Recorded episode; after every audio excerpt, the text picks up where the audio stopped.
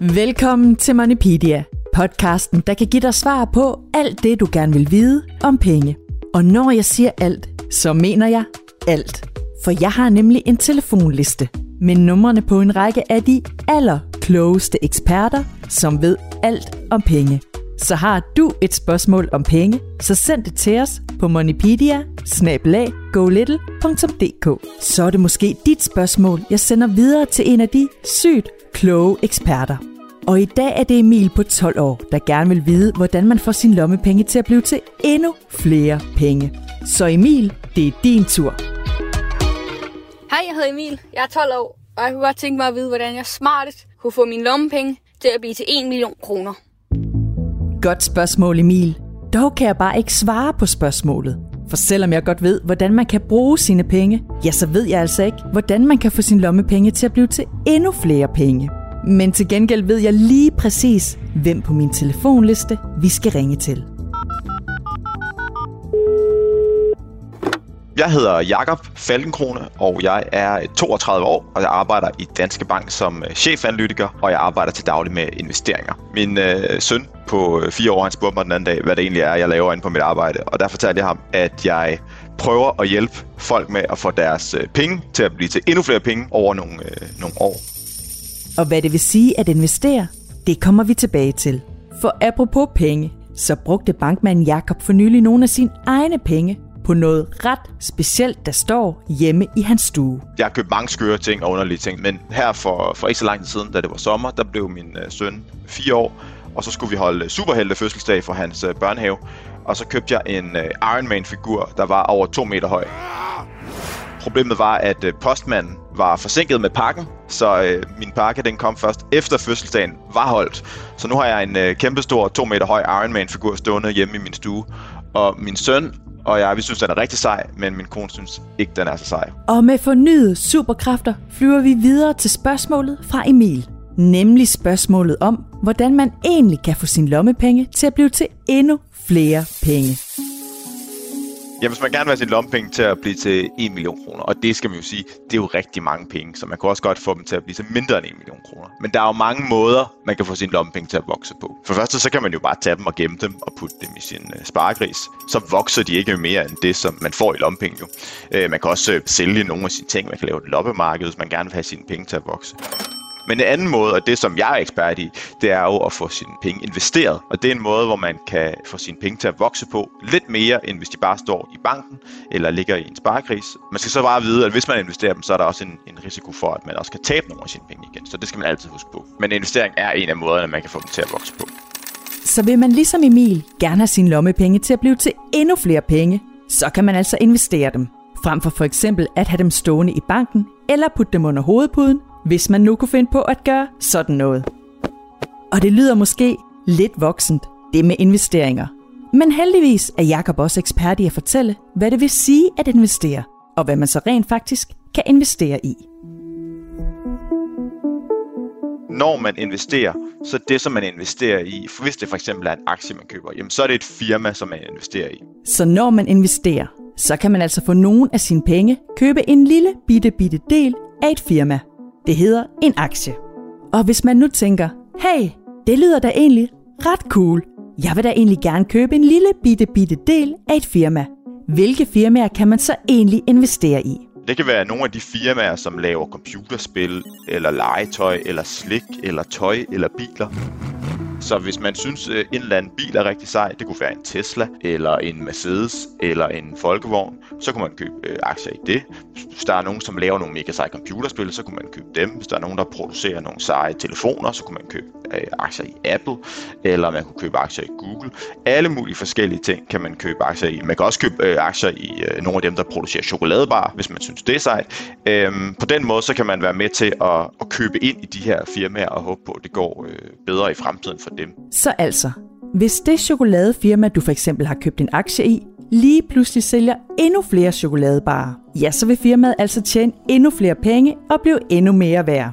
Og det samme vil ske for den aktie, du har købt. Og det lyder jo sådan set ret så smart. Men hvorfor er det egentlig, at det overhovedet kan være en god idé at investere penge, frem for for eksempel at have dem stående i banken, eller gemme dem i en sparegris, så de ikke bliver væk? Jamen, det er en god idé at investere penge, fordi priserne på ting stiger en lille smule hvert år. Og det er ikke noget, man opdager, når man er oppe og handle nødvendigvis. Men priserne stiger en lille smule over tid. Ikke ret meget, men en lille smule. Øh, så det er ikke noget, man opdager, når du, når du handler hver gang. Men, men over nogle år, så opdager man det. Øh, og på den måde bliver ens penge lidt mindre værd. Så hvis man har 100 kroner i dag og går op og køber 100 stykker slik, så hvis man går op om et år med sine samme 100 kroner, så kan det være, at man kun kan købe 98 stykker slik. Og hvis man venter 10 år mere, så kan det være, at man kun kan købe 80 stykker slik for de samme 100 kroner. Så på den måde så er det vigtigt, at ens lommepenge eller ens opsparing også stiger i værdi, ligesom priserne også gør. Fordi ellers så ender det med, at ens øh, penge bliver mindre og mindre værd. Og der kan investering være en, et middel til at få sin, sin penge til at vokse. Og jeg ved ikke med dig, men jeg vil i hvert fald gerne kunne købe samme mængde fredagsslik for mine penge. Og hvis du derfor nu tænker, at du da egentlig godt gad investere i en slikfabrik, eller måske i et computerspilsfirma, eller noget helt tredje, ja, så behøver du altså ikke vente helt til du bliver voksen. Alle kan faktisk være med til at, at investere. Det kan unge, det kan gamle, og det kan øh, voksne og alle mulige andre. Det kræver dog, at ens mor eller far eller en anden voksen hjælper en med det. Når man er barn, så må man nemlig ikke selv købe de her og sælge de her forskellige aktier, så der skal ens forældre eller en eller anden voksen hjælpe til. Men på den måde, så kan man faktisk godt komme i gang med at investere, selvom man er, øh, selvom man er barn. Det behøver man ikke være øh, voksen eller gammel eller gå i jakkesæt for at gøre. Det kan alle være med til. Og inden du helt springer ud i at investere penge, så har Jakob lige et par gode råd. For ligesom det er smart at kende reglerne, inden du spiller fodboldkamp med vennerne, ja, så er der altså også nogle ting, som er ret så gode at vide, inden du investerer penge. Et af de bedste råd omkring investering, det er jo det her med at komme i gang hurtigt. Når man investerer, plejer vi at sige, så er tiden ens ven. Og, øh, og det betyder, at jo længere tid der går, jo mere kan ens øh, penge også vokse. Det er lidt ligesom, når man tager en øh, snebold op på en bakke, og så ruller den ned, så vokser den så større og større og større. Og det er det også med, med investering. Så hvis man starter rigtig, rigtig tidligt, så starter man rigtig højt op på bakken med sin snebold, og så har den altså masser af tid til at, at løbe på og, og vokse større. Og vi lader snebolden rulle videre til det næste gode investeringsråd fra bankmanden Jakob. Der er en risiko for, de firmaer, man investerer i, de kommer til at klare det dårligt. Så på den måde, så er det rigtig, rigtig god idé at købe mange forskellige aktier, så man ikke bare har alle sine penge i ét firma, der laver chokoladebarer. Fordi hvis nu folk ikke synes, chokoladebarer det er det fedeste om 10 år, jamen så taber man rigtig mange af sine penge. Så på den måde er det en rigtig god idé at købe mange forskellige aktier. Så drømmer man om at købe aktier i et firma, så er det altså en god idé ikke at bruge alle sine penge det samme sted. Men tilbage til Emils lommepenge. For Emil spurgte jo, hvordan han smartest kunne få sin lommepenge til at blive til 1 million kroner. Og spørgsmålet er jo derfor så, hvornår Emil egentlig kan forvente at blive millionær, hvis han altså vælger at investere sin lommepenge.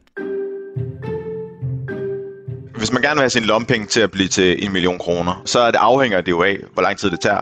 Afhænger af, hvor mange lompenge man får. Men hvis man nu får 100 kroner om måneden, og man investerer de 100 kroner hver eneste måned, og man investerer dem i aktier, og husker at sprede sig godt ud, jamen så tager det 67 år, før man har 1 million kroner. Og det er jo ret lang tid. Hvis man har 500 kroner om måneden, så tager det måske 40 år. Så det er ret lang tid, man skal vente på, på en million kroner. Og selvom en million kroner bestemt vil være helt vildt nice at have, ja, så behøver man altså ikke stile helt efter millionen, hvis man gerne vil investere sine penge. Mindre kan jo også gøre det end en million kroner. En million kroner er jo rigtig, rigtig meget, og det er jo så mange penge, som selv mange voksne ikke engang har. Så man kan godt få sine penge til at vokse, men det tager altså rigtig lang tid, hvis man gerne vil have en million kroner. Tak for det, Jakob, og tak for de gode råd. Men inden vi helt lader investeringseksperten komme tilbage til sit arbejde for at kigge på endnu flere tal, så kan vi lige nå at høre om en af de investeringsdrømme, Jakob selv har.